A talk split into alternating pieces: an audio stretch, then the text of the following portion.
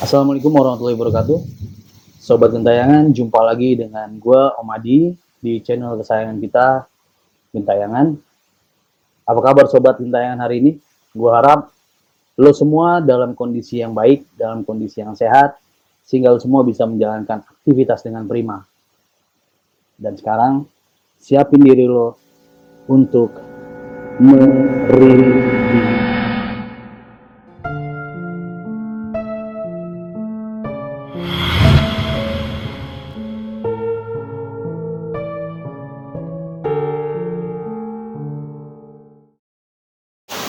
Sobat Gentayangan, kali ini Gentayangan kedatangan narasumber baru ya. Narasumber yang akan menceritakan kisah-kisah eh, pengalaman gaibnya, gitu ya, kisah-kisah misterinya, Eh, yang pasti menarik sih untuk diikutin. Gue juga belum tahu ceritanya seperti apa. Nanti gue juga akan korek-korek juga mengenai ceritanya ya.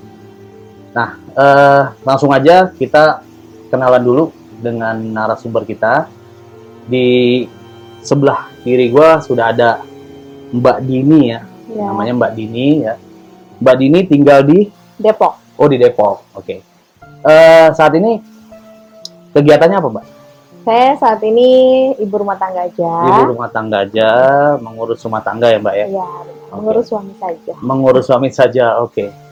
Baik, eh Mbak Dini ini eh, mau cerita mengenai kisah misteri apa, Mbak? Di mana apa pada peristiwa apa gitu? Mungkin saya mau cerita tentang pengalaman-pengalaman pertama saya baru-baru menyadari bahwa saya pernah melihat makhluk. Itu kejadiannya sekitar zaman-zaman saya SMP. Hmm, Kebetulan eh, saya pernah pesantren di salah satu pondok di Jawa Timur. oke. tahu sendiri ya yang untuk kehidupan pondok itu kita sering uh, ada jam malam, ada belajar malam seperti itu. Dan memang saat itu kondisinya pondok itu masih sepi. Lingkungan Hmm. pondok saya itu masih pondok baru gitu. Oke. Untuk cerita pertama itu saya pernah di tahun pertama kejadiannya itu di kamar, di kamar asrama saya. Saya sedang kumpul-kumpul sama teman-teman, lagi di jam makan malam. Kita pada nggak makan karena saat itu menunya kurang enak lah menurut kami. Dan kami pun sudah banyak jajan di sore harinya, jadi memutuskan untuk nggak makan, biar langsung siap-siap untuk sholat isya. Karena kan runtutan uh, acara di pondok itu rutinitasnya kalau sudah maghrib setelah sholat maghrib berjamaah itu nanti ada makan malam setelah makan malam sholat isya berjamaah kemudian belajar malam seperti itu ketika yang lain lagi pada makan malam saat itu saya dan teman beberapa teman saya kumpul di gudang kasur jadi setiap kamar itu punya gudang kasur sendiri yang dibentuk dari lemari-lemari kita gitu setiap santri yang punya satu lemari dan ada gudang kasur itu kita bentuk dari lemari-lemari kita. Jadi kalau setiap mau tidur, kan kasurnya kasur lipat. Jadi setiap mau tidur, kita gelar bareng, nanti setelah bangun tidur, kita taruh di gudang kasur. Kejadiannya itu, ketika kita lagi kumpul-kumpul, saya duduk di atas kasur, kemudian di samping kasur itu, di ujung kaki kasur itu, di tumpukan kasur itu, ada setrikaan. Kalau waktu di pondok saya waktu itu, setrikaannya masih pakai setrikaan arang yang dari besi yang berat itu pak. Pas dia kita lagi ngobrol-ngobrol bercanda-bercanda teman saya tiba-tiba ngasih kode kode mata yang meminta kita untuk keluar dari gudang kasur. Hmm. pertama dia keluar. Dia duluan keluar. Setelah itu saya ikutin. Ketika saya keluar saya menginjak sesuatu seperti balon. Apa nih? Kok kayak balon? Perasaan di sini nggak ada balon dan nggak ada yang mainin balon. Pas saya lihat lihat ke kaki kaki saya loh yang saya injak tuh setrikaan di mana setrikaan itu besi. Hmm. kok rasanya kayak balon? Saya keluar. Teman saya udah diem aja ketakutan gitu. Saya tanya kenapa? Kok nyuruh kita keluar? Tadi gue nginjak sesuatu Hmm. lembek-lembek kayak balon gitu. Pas gue lihat di kaki gue ternyata setrikaan. Wah sama dong. Tadi gue juga nginjak tapi nggak ada apa-apa Hmm. setrikaan yang gue injak tapi kok rasanya kayak balon itu dia apa gitu itu pengalaman pertama saya waktu Wow. di pesantren Nginjek suatu benda seperti balon. iya Padahal itu aslinya setrikaan. setrikaan besi Itu waktu diisi, eh, waktu di waktu diinjak maksudnya itu ah, ada reaksi apa gitu dari benda itu enggak? Nggak ada kayak kita lagi nginjak balon aja gitu. Nggak Hmm. sengaja nginjak balon kan lembek gitu ya. Wah, gitu. Saya lihat kaget apa nih? gitu. Saya lihat ah, setrikaan yang saya injak Hmm. tapi kok bentuknya kayak apa rasa rasanya kayak balon gitu. Kebetulan saya kan memang agak sensitif sudah Oh. lama agak sensitif dengan hal seperti itu. Kebetulan juga saya punya saudara yang bisa. Hmm. akhirnya saya telepon beliau saya tanya "Ah, aku begini begini begini aku ceritain ah, untuk apa yang saya alami gitu kan. Terus kata saudara saya iya itu makhluk. Karena kalau makhluk itu memang kalau kita bersentuhan rasanya seperti itu seperti lembek-lembek kayak orang berdaging tapi tanpa tulang. Jadi ya mirip-mirip sama balon katanya gitu. Ini info baru ya. Jadi memang kalau kita bersentuhan dengan makhluk yang seperti itu rasanya lembek-lembek begitu ya. Iya. Dan saya juga pernah eh, apa sih? Pernah dengar cerita dari almarhum mama. Karena mama itu dulu pernah dipencet tangannya sama makhluk dan mama bilang pun ya rasanya gitu kayak dipencet sama balon. Jadi pas kejadian itu saya langsung teringat gitu. Oh jangan-jangan kayak gini rasanya gitu. Berarti di di di pesantren itu ada juga ya pengalaman-pengalaman begitu ya. Ya ada. Gitu. Harus saya akui ada karena saya mengalami beberapa kali. Nah ini Mbak Dini kalau boleh tahu Mbak Dini itu berapa lama di pesantren? Saya di pesantren itu nggak lama, dua tahun setengah kurang lebih. Dua tahun setengah itu waktu yang cukup lama loh untuk ngerasain yang aneh-aneh di situ mungkin ya. Ya, bisa dibilang seperti itu. Cuma karena fokusnya saya waktu itu belajar, jadi saya nggak nggak terlalu peduli untuk hal tersebut gitu. Ketika menem- menjumpai hal yang serupa pun, ayo sudah. Hmm. Nah, pasti ada lagi nih yang lainnya. Ya, Ada ya? Ya. ada lagi waktu itu ini merupakan pengalaman pertama saya melihat makhluk sejelas-jelasnya makhluk. Oh ya. Iya. Apa itu Mbak? mungkin saya sih baru baru tahu kalau yang saya lihat itu ternyata bisa dikategorikan genderuwo seperti itu Wow. waktu itu ceritanya malam hari saya kebelet pipis bang Hmm. tidur eh, kebangun pengen pipis jadi di asrama saya itu gedung asrama terus turun ke bawah jemuran Hmm. setelah jemuran ada tangga lagi untuk ke gedung WC. WC-nya itu depan belakang.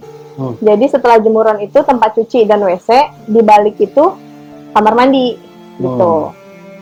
Waktu itu musim hujan, jadi banyak banget jemuran yang masih basah yang ada di jemuran, yang nggak diangkat sama santri. Ada yang jaga malam, di setiap gedung itu ada yang jaga malam setiap malamnya. Saya nggak enak, mereka pasti baru tidur. Kita kan ngerasain juga jaga malam ngantuknya kayak gimana. Itu yang jaga malam santri juga. Santri juga. Oke, oke. Saya mau bangunin, dua-duanya lagi tidur. Saya mau bangunin, kasihan ah, gitu. Hmm. Nggak apa-apa, orang terang kok. Iya. Saya pikir gitu. Saya apa? Saya jalan terus ke lorong. Jadi sebelum jemuran itu kita lewatin lorong dulu. Masuk lorong, saya lihat jemuran rapet nih. Ada Bismillah aja, katanya bilang gitu. Saya turun, naik, saya pipis deh tuh di WC. Keluar dari WC, saya ngeliat ke jemuran. Ada Hmm. di tengah-tengah jemuran itu, yang rapet itu, ada berapa hanger yang goyang. Cuma hanger itu aja. kalau angin harusnya semua dong goyang ini enggak cuma beberapa hanger itu aja di tengah-tengah posisinya saya pikir kalau orang ada kakinya kalau bu- kalau bukan orang nggak ada kakinya ya bodohnya saya itu saya mengira itu orang karena Hmm. saya lihat ada sendal sepasang di situ. Di bawah pas di bawah hanger yang goyang. Di bawah pakaian yang goyang. Saya pikir oh orang. Mungkin lagi ngecek bajunya kali ya. Udah saya balik turun ke arah jemuran. Pas saya mau naik ke lantai gedung asrama tahu-tahu ada makhluk yang siluk bain saya. Oh langsung begitu. Hmm. itu posisinya mata saya muka saya sama dia seperti ini deket banget. Saya tuh antara sadar nggak sadar saya liatin dari ujung kepalanya dia mata sampai badannya sampai kakinya. Itu setelah itu karena saya nggak apa kayak orang nggak terkejut apa gimana sih kayak yang ngeliatin aja gitu. Dari atas saya liatin ke bawah udah. Saya jalan lagi ke lorong. Sampai di ujung lorong saya baru kesadar. Kayaknya tadi gue ngeliat apaan ya gitu saya balik lagi ke jemuran saya perhatiin ke seluruh jemuran nggak ada apa-apa saya langsung tadi kayaknya gue yakin gue ngeliat sesuatu Hmm. tapi nggak ada langsung ngibret ke kamar langsung tidur lagi Sebentar. Ini yang dilihat apa nih? Kayaknya makhluk apa Ya itu? yang saya bilang mungkin saya juga baru tahu mungkin itu segolong termasuk genderuwo Ya maksudnya eh, dari fisiknya tuh seperti apa ya? dia tuh pendek. Karena kan jemuran itu nggak terlalu tinggi. Paling setinggi tinggi 120 lah Hmm. jemuran itu. Dia tuh ada besinya sampai ke ujung. Dan dia gelantungan di, di besi itu. Di besi paling ujung itu gelantungan. Yang kayak gitu langsung ngagetin saya gitu. Itu bentuknya hitam hitam pekat kayak areng. Kayak areng areng bener-bener hitam banget yang saya inget banget itu matanya. Makanya saya sekarang kalau ngeliat-ngeliat makhluk itu lebih fokus ke matanya. Matanya kenapa? Merah atau? merah. Dia matanya bulat. Terus yang hitamnya itu gede. Nah kalau kita kan putih nih. Hmm. kalau dia merah. Merahnya tuh merah. Kayak ada lampunya. Merah cabe. Terus kayak berlampu gitu. Jadi terang banget. Dan di sini sininya muka mukanya itu kayak kayak bara lagi nyala. Gimana sih? Hmm. begitu bentuknya merah-merah kayak api campur darah gitu. Badannya semuanya hitam. Saya nggak tahu itu berbulu atau enggak. Yang jelas saya ingatnya itu bentuknya kayak arang. Hmm. bentukannya itu nggak nggak mulus kayak kita gini. Tapi dia bergelombang gitu kayak arang. Tapi Mbak Dini nggak takut sama sekali ya? saat itu kayak sadar nggak sadar Hmm. jadi makanya pas sampai di ujung lorong saya baru kesadar kayaknya tadi gue ngeliat apa ya di di jemuran gitu sampai saya samperin lagi gitu bodohnya sih kenapa ya sampai disamperin lagi gitu Iya, iya, iya. Berarti mulai sekarang saya juga harus berhati-hati dengan jemuran ya. bisa bisa bisa bisa bisa Gila sih itu ngeri. Itu kira-kira jam berapa ya Mbak? mungkin kayaknya itu jam-jamnya udah penjaga malam udah ngantuk banget sekitar jam 1 atau jam 2 Yang satu jam dua. Orang lagi pulas-pulas lagi tidur. pulus-pulusnya Wah. Tapi makhluk itu nggak berkata-kata, mengeluarkan suara atau gimana? Enggak ya? enggak dia cuma kayak di awal aja gitu yang pas dia bener-bener nyodorin mukanya ke muka saya jadi pas banget dia saya nengok dia langsung nyamperin gitu mukanya dia saya ingat sih prosesnya cuma waktu itu kayak orang sadar nggak sadar jadi nggak ada rasa takut sama sekali justru takutnya pas udah sadar bener saya balik lagi ke jemuran ternyata nggak ada apa-apa itu baru saya ngerasa bener-bener takut gitu Tapi pasti Mbak Dini besoknya kencing lagi, eh, pipis lagi kan? iya tapi habis itu dianterin pasti bangunin temen Oh, mulai ayo anterin mulai saat itu Dianterin. nggak berani lagi sendiri ya. iya takutnya ngeliat yang macam-macam lagi Tapi memang sebelumnya ada yang pernah ngeliat juga nggak makhluk itu di tempat yang sama? dulu sih pernah seingat saya waktu itu pernah juga teman ada yang ngeliat Makhluk yang sama? ah, makhluk yang beda Oh, makhluk yang beda. makhluk yang beda di pojokan bukan Hmm. di tempat saya lihat tapi di salah satu sudut pojok jemuran juga gitu ada juga yang Berarti lihat. mungkin tempat itu memang agak-agak Iya, karena kan posisinya waktu itu saya dapat asrama itu paling ujung. Jadi pondokan saya itu, pesantren saya itu adanya di tengah-tengah sawah, persawahan, bener-bener jauh dari jalan raya, jauh-jauh dari perkampungan, bener-bener tengah sawah. Dan gedung saya itu da- dapatnya di gedung baru, gedung paling belakang. Gitu. wah gila ya sob ya. Di pesantren ternyata ngeri juga ya kalau dari ceritanya Mbak Dini ya. Tapi pasti ada lagi nggak ya yang, yang waktu yang lain? Itu pernah juga saya ngerasain ngelihat sesosok wanita itu waktu di acara jurit malam pramuka Di pesantren juga nih. ya? ya di pesantren juga di pondok juga kalau di sini kan biasanya kalau pramuka di Jakarta itu persami ya persa- apa perkemahan Sabtu Minggu Sabtu, ya. kalau di sana itu namanya perkajum jadi pas malam Jumat Berarti hari Kamis perkemahan malam Kamis, Jumat. malam Jumat Wow. itu itu waktu jur, acara jurit malam waktu di tahun pertama saya jurit malam itu di dekat kan kita keliling pondok. Dengan keadaan pondok itu mati lampu total. Jadi syukur-syukur ada bulan penerangannya cuma bulan. Hmm. kalau nggak ada bulan ya sudah ngeraba-ngeraba keseluruhan. Kebetulan mata saya juga minus kan waktu itu minusnya belum terlalu besar. Tapi eh, kalau di area gelap ya tetap nggak kelihatan itu apa gitu. Cuma ketahuan itu ada orang di situ itu ada makhluk di situ. Waktu saya keliling di belakang gedung saya kan saya bilang tadi kalau gedung saya itu paling belakang Hmm. posisinya. Di belakang gedung saya itu ada guest house yang baru dibangun. Hmm.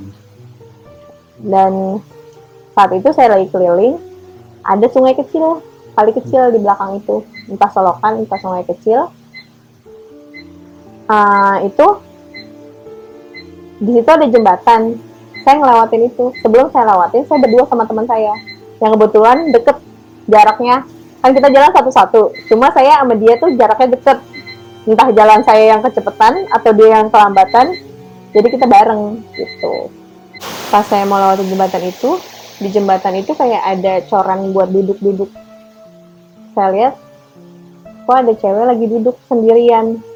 Biasanya kalau lagi jerit malam itu pasti di sekelilingnya ada senior-senior yang lain. Nggak mungkin dia bener-bener sendirian di situ. Pasti ada yang lagi jalan lagi apa gitu ini bener-bener sendirian duduk nunduk aja. Kan waktu itu malam. Saya pikir apa ke baju pramuka kali. Jadi semuanya serba hitam. Saya pikir ayo sudah. Teman saya langsung nengok ke belakang. Kebetulan dia depanan kan. Kita tetap nggak boleh bareng-bareng. Tapi jaraknya jadi deket gitu. Dia langsung nengok ke belakang langsung ngodein nunduk gitu. Mungkin maksud dia lu ngeliat nggak? gitu ya. Cuma karena kita nggak bersuara kan saya cuma nganggukin aja. Oh berarti dia ngeliat nggak sendiri. Lewatin. Nggak mungkin kalau manusia buat saya nggak mungkin kalau manusia diem selama itu tanpa bergerak sama sekali. Itu mungkin karena kan buat masuk guest house itu jadi kita memang diarahkan untuk masuk ke guest house yang belum jadi itu. Kita ngantri. Jadi kita disuruh berhenti dulu kita berhenti itu lumayan lama lebih dari lima menit. Nggak mungkin orang nggak bergerak sedikit pun kalau dia benar-benar manusia. Paling nggak dia tarik nafas atau apa kan. Ini nggak bergerak sama sekali. Jadi dia cuma diem aja di situ. dia lagi cuma gini. Di jembatan itu di jembatan kali kecil itu. Ketika kita sudah masuk masuk desa sudah melewati. Kebetulan sebelah saya tuh sama temen yang tadi yang tadi ngelihat tendanya nggak jauh cuma ber- selang berapa tenda. Dia langsung nyamperin saya. Langsung nanya din tadi lihat kan? Iya. Kok nggak gerak sama sekali ya? kata dia gitu. Iya aku juga merhatiin kok nggak ada gerak sama sekali. Kalau Uti-Uti nggak mungkin dong nggak gerak sama sekali dalam waktu yang lama. Ya ada yang lihat lagi nggak ya selain kita? Karena kan semuanya pasti akan ke situ. Ternyata pas kita tanya-tanya teman-teman yang lain ada yang lewat situ nggak tadi lewat sini nggak masuk ke gasket ini nggak In? iya masuk ngeliat nggak ada ada yang duduk di situ gitu enggak enggak ada yang duduk di situ udah langsung aku sama temenku langsung yang oke udah keep silent aja gitu Enggak, jadi waktu Mbak Dini mau masuk ke guest house-nya, itu melewat harus melewatin si Iya. sosok tadi itu. Mm-mm. Itu benar-benar kayak ya kayak saya sampai dia aja gitu. Nah, waktu di, Benar-benar waktu dilewatin gimana? diem aja. Ada bau-bau apa, wangi atau apa gitu? Enggak, diem aja. Karena kan waktu itu itu kan airnya juga lagi lagi banyak. Jadi bau-bau air rumput-rumput yang basah aja gitu. Hmm. Bener-bener yang baru kesadar tuh ya pas di tenda itu. Mereka pas teman-teman bilang enggak nggak ada yang duduk situ kok. Tanya-tanya temen sa- yang satu satu lingkungan tenda itu, jadi kan satu satu lingkungan itu satu kelurahan kita bilangnya satu kelurahan itu ada beberapa tenda. Kita tanya tanyain yang satu-satu angkatan kita, tanyain nggak ada yang lihat. Cuma kita doang. Padahal semuanya pasti akan ke situ. Kalau- cuma dua orang ya? Hmm. Pasti semuanya akan ke situ, pasti akan ngelewatin itu. Kalaupun memang dia manusia, harusnya kalau dia emang dia mau berpindah tempat ketika orang pasti ada yang lihat dia lagi jalan atau apa enggak ada. Cuma kita berdua aja yang ngelihat. Tapi berarti di lokasi yang yang tadi ada sosok cewek itu tadi, Hmm. itu berarti agak-agak aneh juga dong lokasinya Mbak ya? Mungkin di guest house-nya atau di sekitar jembatannya gitu. Mungkin karena posisinya di belakang Hmm. Dan memang di situ dekat sumur. Dekat sumur pondok tuh semuanya ada di situ, tuang diesel juga di situ. Mungkin agak kurang sering terjamah sama santri ya. Dan saya juga pernah kejadian di Gesos itu ketika udah jadi, saya Hmm. jadwal jaga malam di Gesos itu. Gesos itu kan rumah pimpinan. Jadi kalau pimpinan lagi kunjungan, ditempatinnya di situ gitu. Ketika pimpinan nggak datang, nggak ada orang di situ, kosong Hmm. bener-bener kosong.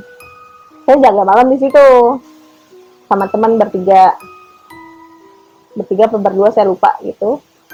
Pokoknya teman saya tidur gantian. Saya bilang pokoknya takut ada bagian keamanan yang lagi keliling, kita pokoknya tidur gantian. Kalau ada bagian keamanan jadi ada yang tahu bangunin. Ketika teman saya lagi tidur saya jaga itu dekat kamar mandi.